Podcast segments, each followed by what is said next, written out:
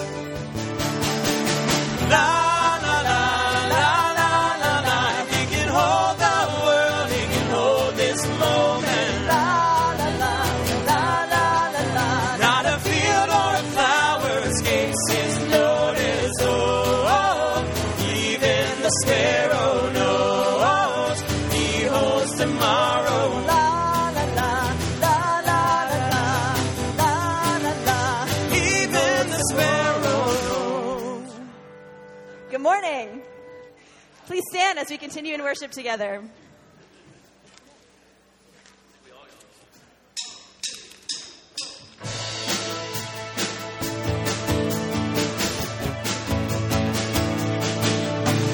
Joyful, joyful, we adore you, God of glory.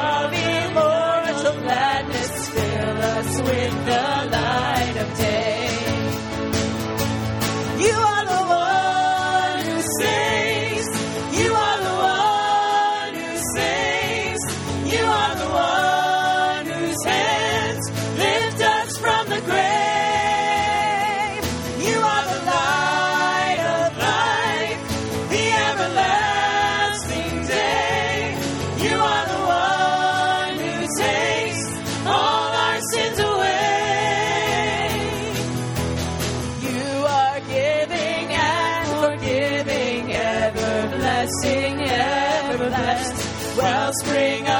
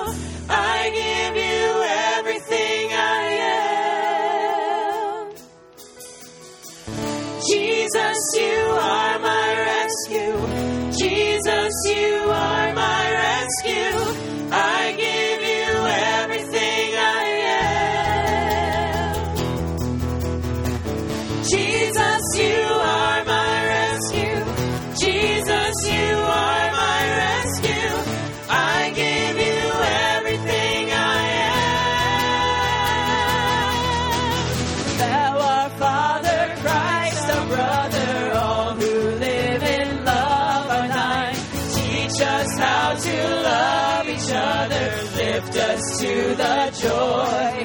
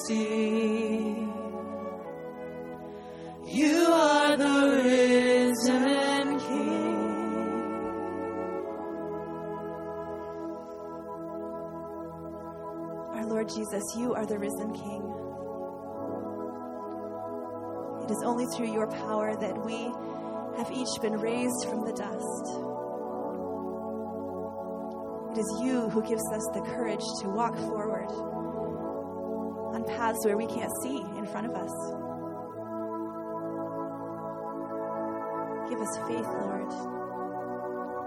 Help us to trust you. Make us brave.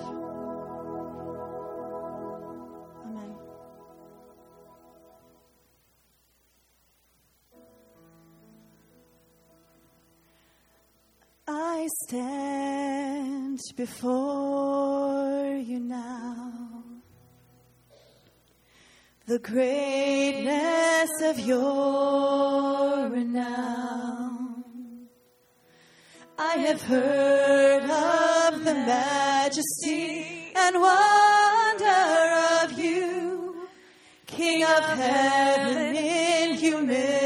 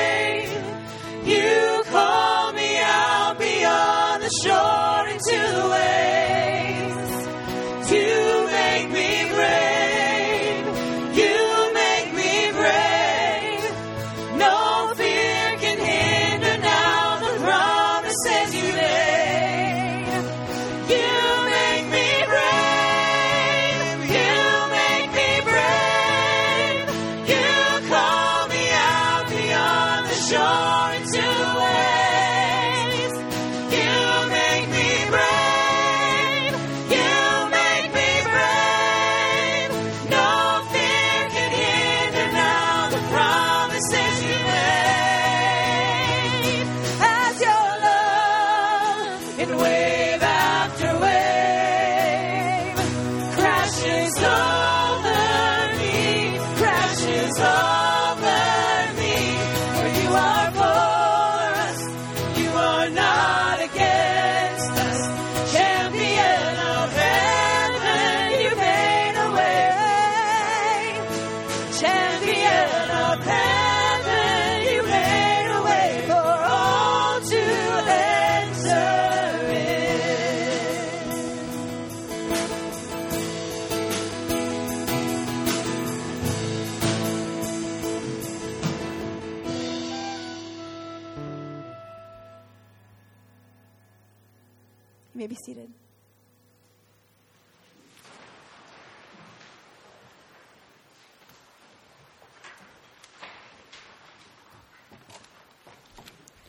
Good morning. Our scripture reading for this morning is from Genesis chapter 32, verses 22 to 32. That night, Jacob got up and took his two wives, his two female servants, and his eleven sons, and crossed the ford of the Jabbok. After he had sent them across the stream, he sent over all of his possessions. So Jacob was left alone, and a man wrestled with him till daybreak. When the man saw that he could not overpower him, he touched the socket of Jacob's hip, so that his hip was wrenched as he wrestled with the man. Then the man said, Let me go, for it is daybreak.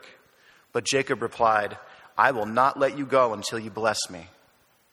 The man asked him, What is your name? Jacob, he answered. Then the man said, Your name will no longer be Jacob, but Israel, because you have struggled with God and with humans and have overcome. Jacob said, Please tell me your name. But he replied, Why do you ask my name? Then he blessed him there. So Jacob called the place Peniel, saying, It is because I saw God face to face, yet my life was spared. The sun rose above him as he passed Peniel, and he was limping because of his hip. Therefore, to this day, the Israelites do not eat the tendon attached to the socket of the hip, because the socket of Jacob's hip was touched near the tendon. This is the word of the Lord. A couple things I want to mention to you uh, that are in your bulletin. One of them is this insert about the shoeboxes, Operation Christmas Child. Next week is the last week to bring those. So if you're participating in this, just want to remind you of that. And hopefully, uh, if you're a college student or a grad student, hopefully you picked up one of these slips of paper handed to you as you came in this morning. If not, I want to get one to you. But we are having a luncheon next week for college students, grad students, and um, folks who, who are in the community. And we want it to be a time of connecting with each other, building some relationships, and we'll supply all the food. So if you're a uh, grad student or college student, we just want you to come. Just to give us a little bit of an idea of how many may be coming. Um, sometime during the service today, you can just tear off the end of that, write your name on there, and stick it in the offering plate, or hand it to us later. Or, and if this week you're not quite sure, next Sunday you come, you say, "Yeah, I want to stay," just stay. And so after this service, you can head uh, next week. You just head right over. We're going to have some games and things uh, to uh, to do as well as we get ready for the the meal. But we hope that you'll join us. We hope that you'll be a part of this. And if you're a part of the community, we want you to come as well. And if you could, there's a sign up sheet in the back about food you can bring. But we want this to be a, an event to just connect ourselves together, get to know each other a little bit more, and hopefully help those of you who are college students, grad students, to just feel like this is a little more of home for you while you're away from home. Uh, as a part of that as well, sometimes it just helps to meet some folks, connect with some people. So let me invite you to stand and share a word of greeting with others here in worship today.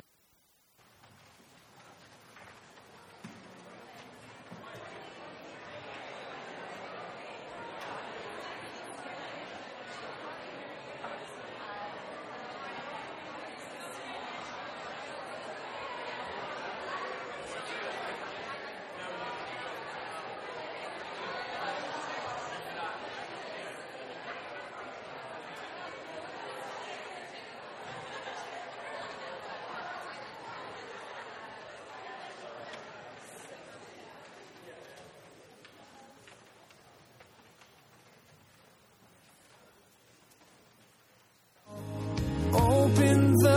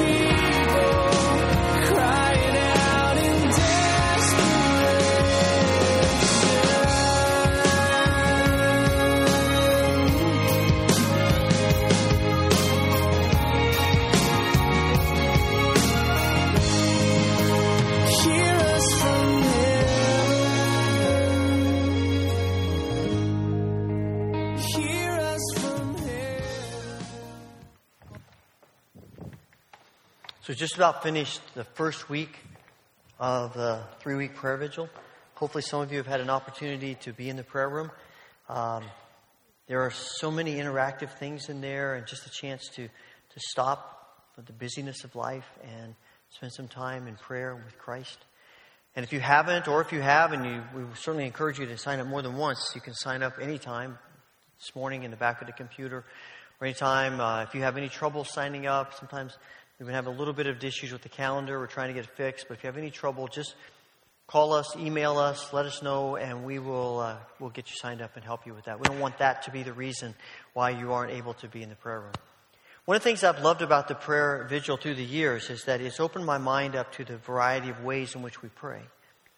Like growing up, I sort of had this one mindset of this is what prayer is, and it typically involved just, you know, asking God for things and quietness, and that's certainly a part of prayer. But being in the prayer room, I'm, I'm, I'm continually, my, my mindset's continually being expanded about the interactive ways in which I can pray, and the ways God invites us to prayer, and the way we connect with God. And there are all kinds of ways in which we pray. Richard Foster's book on prayer has, I don't know, 25 or 30 chapters, and every one of them is a different idea about prayer, and he doesn't even begin to tap into all of them. And one of the places, one of the, one of the mindsets about prayer that we find in the scriptures is found here in Genesis 32 in this passage we just read. Jacob is a, um, is a wanderer. He, uh, he left home and uh, went away on the run from his brother because he cheated his brother out of his inheritance, deceived him, deceived his father, and he's, he takes off and spends 20 years with his uncle. And while he's there, he continues to manipulate and deceive and gain a lot of wealth. And now he's come back and he's been forced to come back home and he's scared to death because he's not sure how Esau, his brother, is going to respond to him. When he left, Esau was threatening his life. He's hoping 20 years have softened him, but he doesn't know.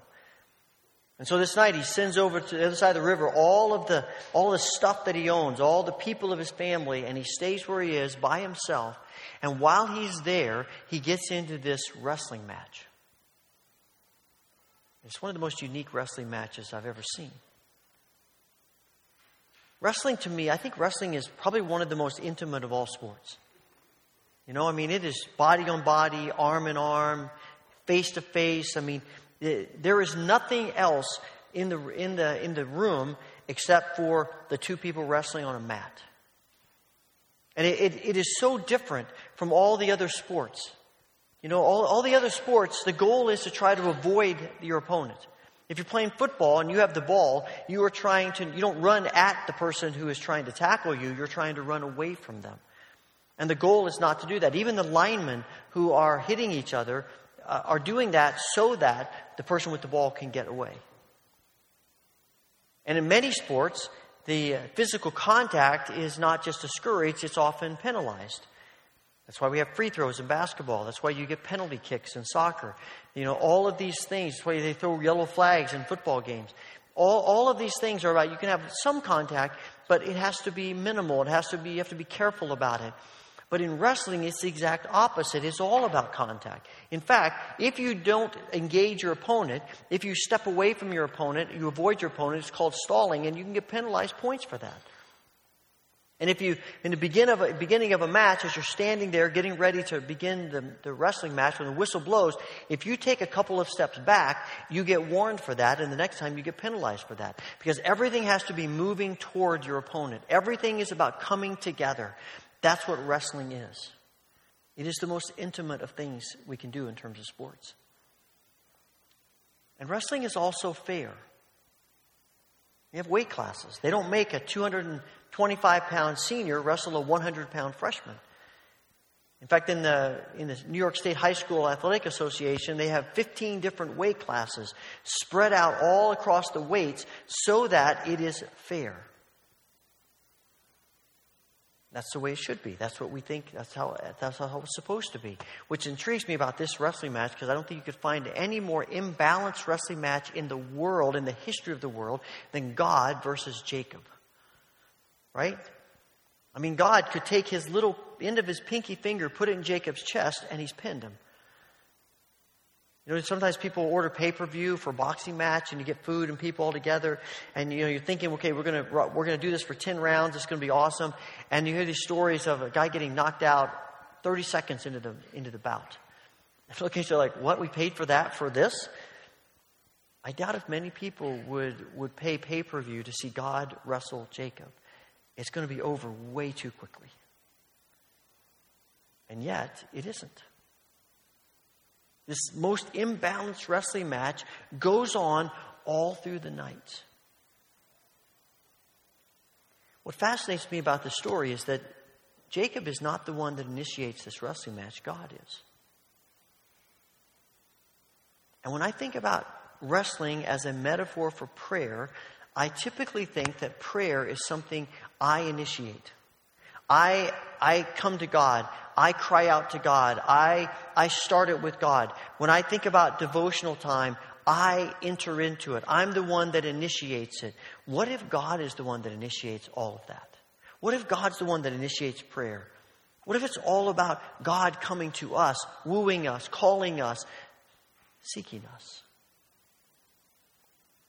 A lot of times in our Bibles, you know, they have paragraph headings and stories. And my Bible, as I assume yours does, says Jacob wrestles with God. I think they ought to turn that around because I think it should say God wrestles with Jacob. Jacob doesn't see this man and attack him. This guy sees Jacob and attacks him. God starts it, God initiates it. And the purpose for God initiating this is really to, to help Jacob see his life, to, to help Jacob experience uh, in a new way who God is. And that ends up, when you get to the end of the story, Jacob is blessed.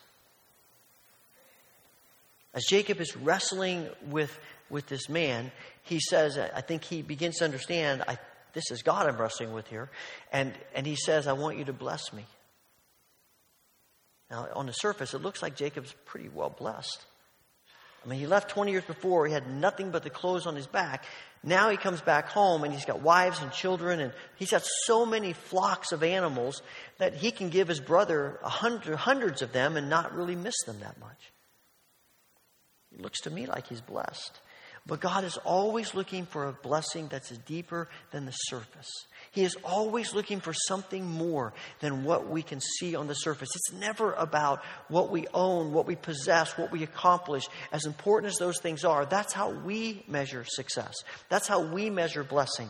But God wants something deeper in us. He wants us to understand who He is. He wants us to understand the dreams and the plans that He has for us. And we begin to understand who we are so that we can be who He wants us to be. And so when Jacob says, Bless me, I'm not going to let go of you till you bless me, God's response is, What's your name? What's your name? He says, It's Jacob. Jacob means to grasp the heel. And he was named that because when his twin brother Esau was born, just seconds ahead of him, Jacob came out of the womb grasping, reaching for his brother's heel. And you know, in a literal sense, that doesn't really mean much, but in the figurative sense, that name means deceiver, manipulator, schemer. And Jacob has lived up to his name. He manipulated, he deceived, he schemed his brother out of his inheritance, he deceived his father. He went to live with his uncle, he deceived him and gained all of these crops. Jacob's whole life is about deception, it's about manipulation. It's about getting things and doing whatever he needs to to get them. And God is saying, Jacob, I know that's what you've been, and really that's what you are, but I want you to be more than that. And I think deep down inside, Jacob wants to be more than that, or he wouldn't ask to be blessed because he already is. He's already got all this stuff. It's working. He is gaining all of it, but in the, in the encounter with his brother, coming face to face with the, with the reality of what he has done, Jacob begins to realize that it's not enough. And something in him realizes, I need to be more. I need to be different. And God says, I will make you different. No longer are you going to be deceiver, schemer, manipulator. Now you're going to be Israel, which means you wrestled with God. Seems an odd way to describe his blessing. If I were thinking of blessing, I'd think, okay, well, if I'm not this, then at least let me be like Abraham, the father of many nations. Let, let, this, let their, this new name mean something pretty profound. And it doesn't seem to on the surface, but in reality it is, because Jacob wrestling with God changes his life. It is in wrestling with God that Jacob begins to understand who God is and who he is, and something of God's dreams and plans for him down the road. And it really is, it's really one of the motivations for why we pray. So that we can know who God is and we can see who we are and let God change us to be more and more of who He called us and created us to be. But here's the thing we need to understand when you wrestle with God, you, you can get hurt. Jacob gets hurt. One of the reasons I think we hesitate to pray, one of the reasons we don't want to pray for an hour in the prayer room is because it's way too much time for God to speak to us about things in our lives. It's way too much time for God to put his finger on the stuff in our lives, those, those places about our priorities and our motivations and our coping mechanisms and all the ways in which we maneuver and scheme and, and and work and use people to get what we want, God's going to put his finger on that stuff because that's not healthy for us or our relationships. And when God does that, it hurts. Because we've been living our lives with this stuff working. We've been living our lives with these patterns, just like Jacob. And God comes to us and says, let's do this differently. And it's wrenching to us. And it's painful to us, and it hurts. And it means that we're probably going to have to ask forgiveness for people. It means we're going to have to come to grips with who we are and the stuff that we've done and the attitudes that we have lived with and we've gotten used to and we've embraced that are unhealthy for us. And God loves us too much to let us just do that and to let us just sort of wallow in that. He wants to engage us, and that's why He's the one that initiates all of this because He wants to see us grow and change and develop into who we were created to be and what deep inside we want to be. But it's painful. And I think that's why we don't like to pray that much. I mean, we pray, we tell God, we talk all the time, but we don't listen very much. We don't just sit still. We don't get in there and wrestle with God. I think when we talk about wrestling with God, we're talking about being honest with God. We're talking about saying to God, look, I'm unhappy about this. I hate this. I don't like this. I don't like what you're doing. I don't like what you're not doing. I just need you to know that this is how I feel. And we tell God that. And that does not bother God at all. In fact, He wants that because relationships, healthy relationships, are always built on honesty. God's not looking for people who live in denial. God is always looking for people who are honest. Honest with Him, honest with each other. Healthy relationships are always built on honesty. It doesn't matter if you're talking about a parent child relationship, a marriage relationship, siblings, close friends. Every relationship, if it is a good, healthy relationship, is built on honesty. And a relationship with God is no different. God would much rather have us be angry with Him and tell Him that and let Him wrestle with us to work through it than for us to pretend that we're not angry. And let that become a root of bitterness in our hearts and our souls.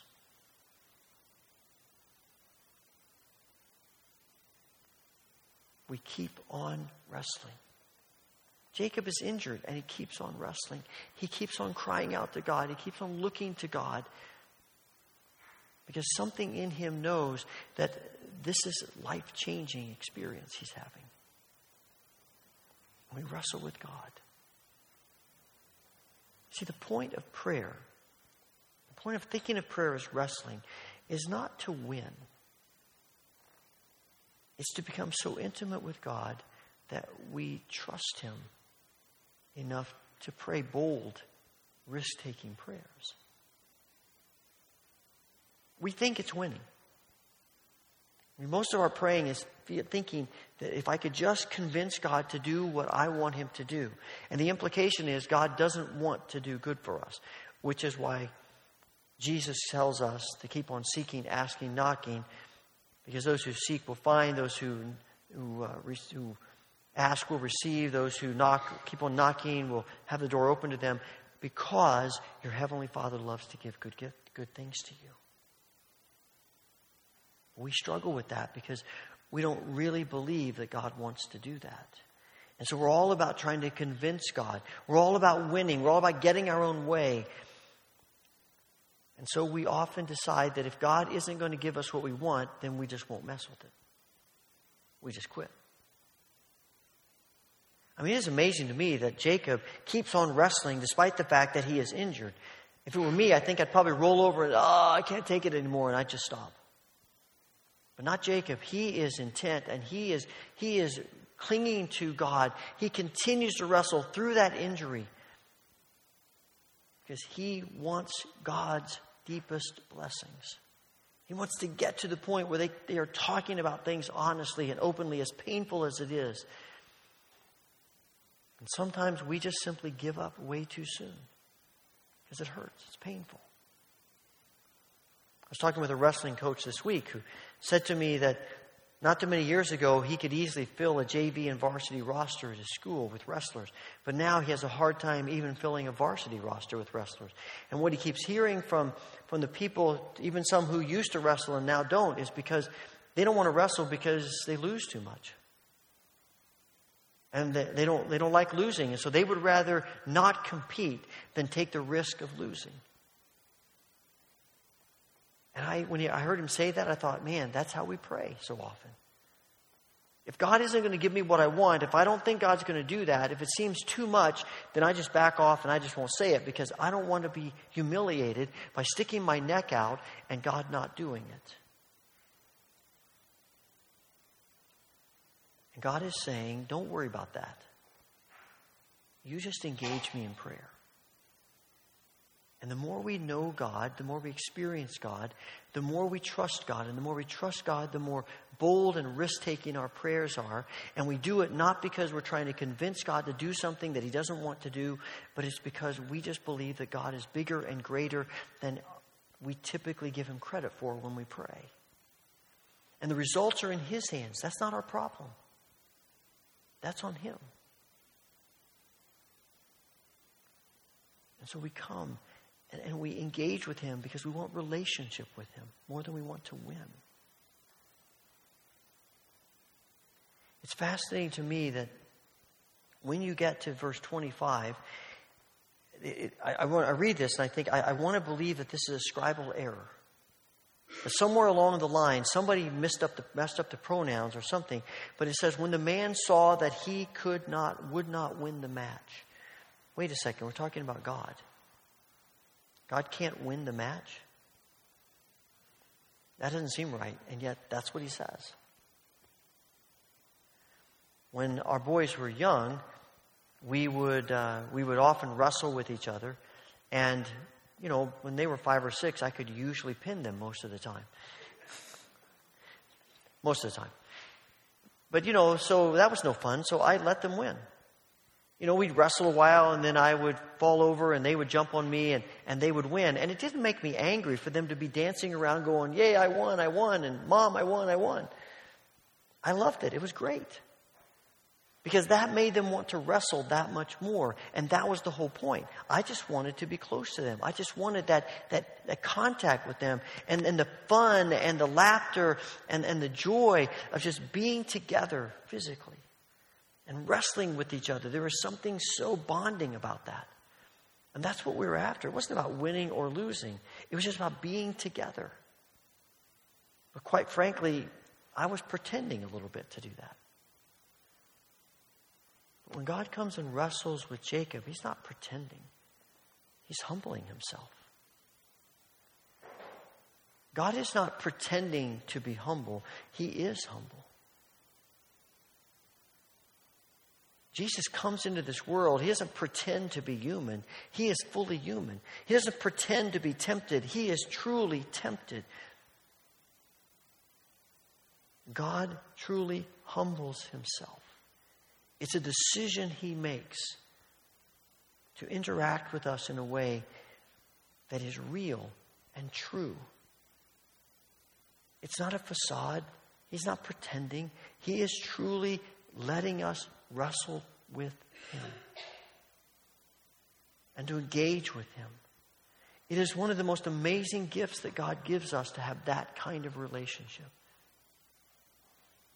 And ultimately, when you think about when you think about wrestling with God, why in the world would anyone enter into a wrestling match with God? Why would a wrestler enter, enter into a match with an opponent that he knows is stronger and bigger and more experienced? It might be overconfidence, it might be underestimating the opponent, but it might be that he has recognized through watching tape, through listening to people who've wrestled that person before, through experience, understand that there is a vulnerability in that opponent that he can tap into. And as awkward as it sounds, I think that's what's happening in prayer. Is that we have tapped in to a vulnerability in God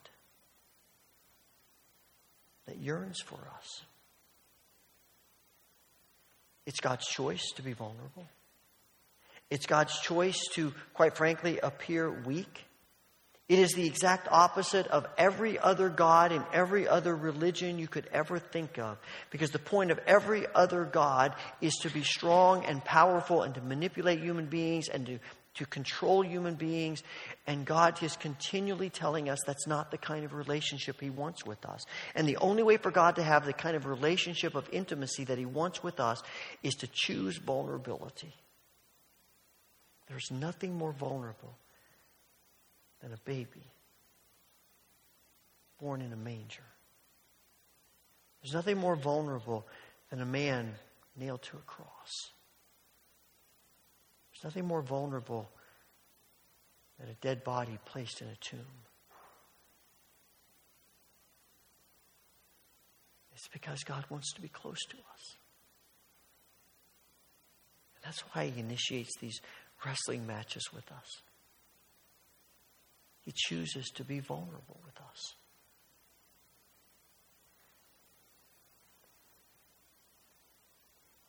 And when this thing is done, Jacob Jacob walks away from this wrestling match blessed and injured. He says, I actually came face to face with God and my life was spared. Talk about grace. But he also walks with a limp, probably the rest of his life. And he feels it. That limp reminds him of that encounter every day. Every morning when he gets up out of bed a little bit stiff, he feels it right there in that hip.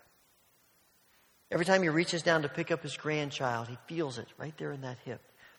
As he's out with the sheep, he feels it. He knows when it, every time it's going to rain because he feels it in that hip. And every time he feels it, he remembers. He remembers the kind of God he's worshiping who is vulnerable and loving and gracious and merciful, who yearns for him as he yearns for all of us. And that's why his descendants, they don't walk with a limp, but they still don't eat that tendon because they remember they remember who God is and what God wants for them. And that wrestling with God is a good thing. Because we see vulnerability as bad.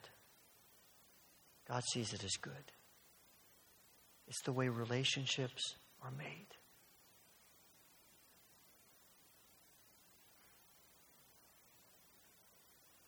A.J. Swoboda, our clue speaker, said, Christians are a movement of people who believe that God still wrestles with us.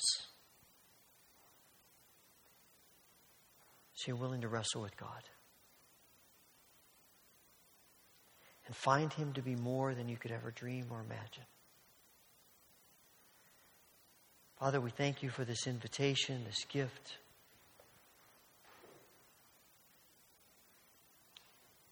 Give us the courage, us the grace to really wrestle with you and find you to be who you say you are. Amen.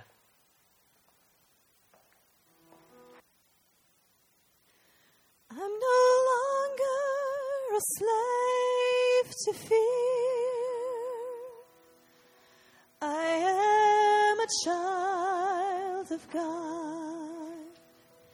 I'm no longer a slave to fear. I am a child of God. I'm no longer a slave to fear. I am a child of God. I'm no longer a slave to fear. Child of God. I am a child of God.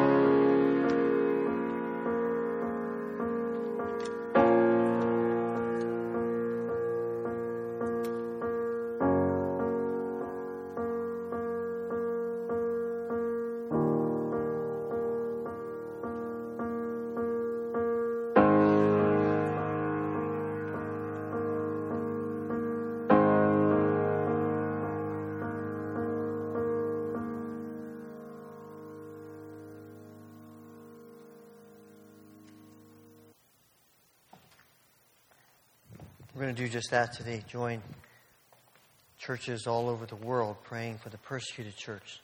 We tend to do this every Sunday, but specifically today. There's a little insert in your bulletin about this and some bookmarks that you can use. As we pray together, both for the church and for each other, if you'd like to come to the altar and offer your prayers, maybe it's a time for you to, to tell God you want, to, you want to wrestle with Him and you're ready to engage with Him or to pray for others or other things in your life, come and join me.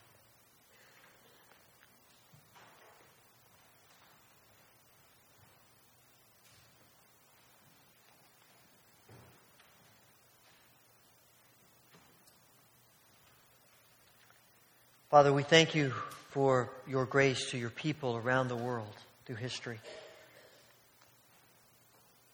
Today we pray with the persecuted church. We ask for your grace upon everyone who is in a situation of difficulty and pain and threats, and pray that you would give to them the grace that they desperately need. Help them, Lord, to continue to call out that Jesus is Lord, and that actually those who see them and witness them and persecute them might see you in them so much that they too would say, Jesus is Lord. We pray, Father, for your work around the world. We think of the Rodrigos in Sri Lanka and pray that you would continue to help them as they lead the Wesleyan Church there. And even now, as they work with uh, damage from recent flooding, as they bear witness to you in this country, we pray your anointing upon them in every way. We pray, Father, for uh, the refugees throughout the world and ask for your healing grace in their lives and their needs. We pray for all who are dealing with terrorist attacks and war and violence and fighting throughout the world. And ask that you would bring peace, bring healing to our nation. As we move into Tuesday's election, Father, give us hearts of compassion and love and grace for those who agree with us and those who may disagree with us. May we represent you well with the Spirit of Christ, no matter what the outcome of this election. And help us to remember, to know that no matter what happens, you are Lord, period. We pray, Father, for the ministry of churches around us here. Think of the Genesis Bible Church in Scio, Pastor Chamberlain, pour out your spirit upon this congregation of believers. And we pray for our own needs here, for our adult Sunday school classes, many of them are taking place right now. Pour out your spirit upon them as they meet and think and discuss and pray and connect. Father, we pray for all who are grieving among us today, for all who are dealing with health concerns today, for all of the burdens we bring with us, relationships that are not what we would want them to be. Father, help us to be people who are so desiring of your blessing that we would wrestle with you and let you teach us more of who you are and who you created us to be in your Spirit's grace. We pray all of this in the name of our Lord and Savior Jesus Christ. Amen. I'd like to invite our ushers forward as we give back to God from all the many ways He has blessed us.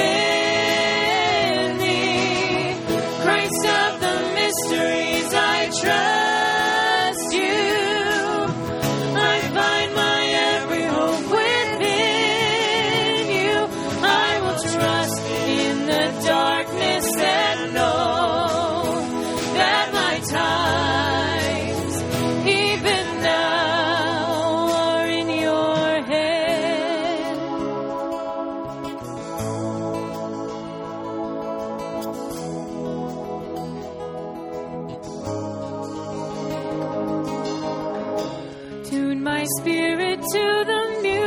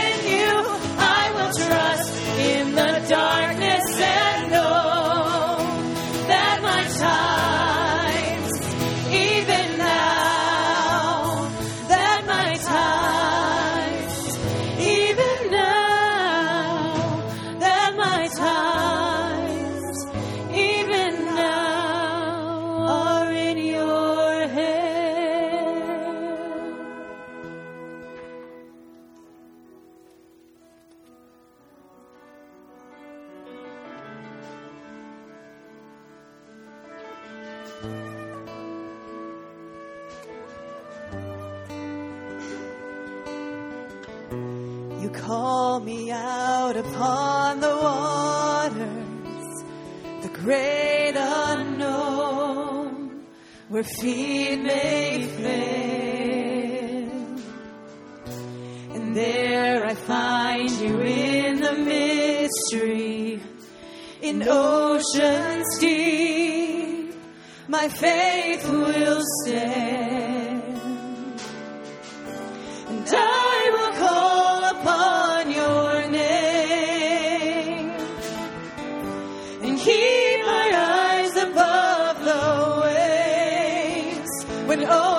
rise, my soul.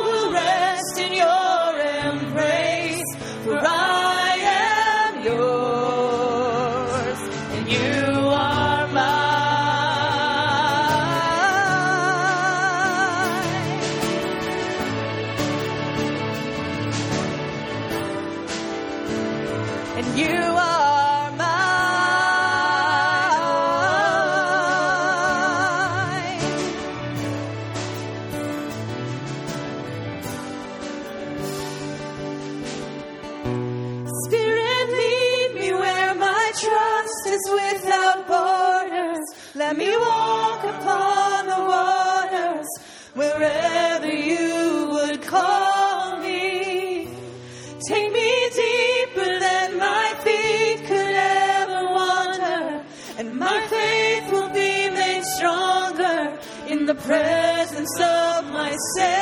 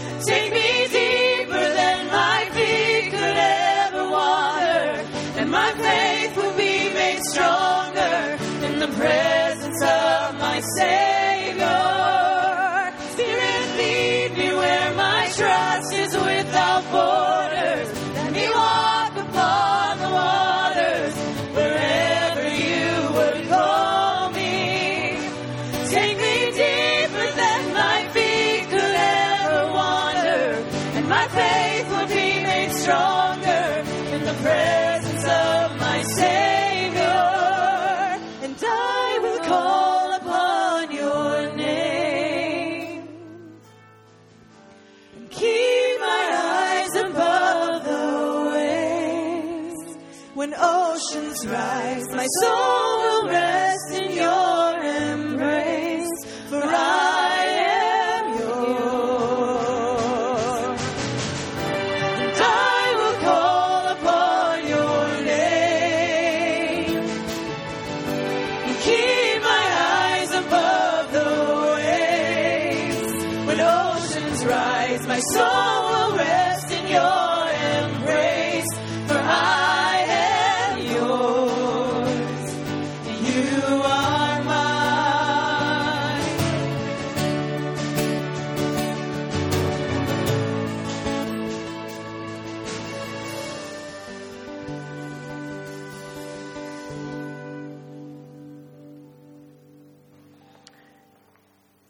Lord bless you and keep you. May the Lord make his face shine upon you and be gracious unto you. May the Lord turn his face toward you and give you peace. Amen.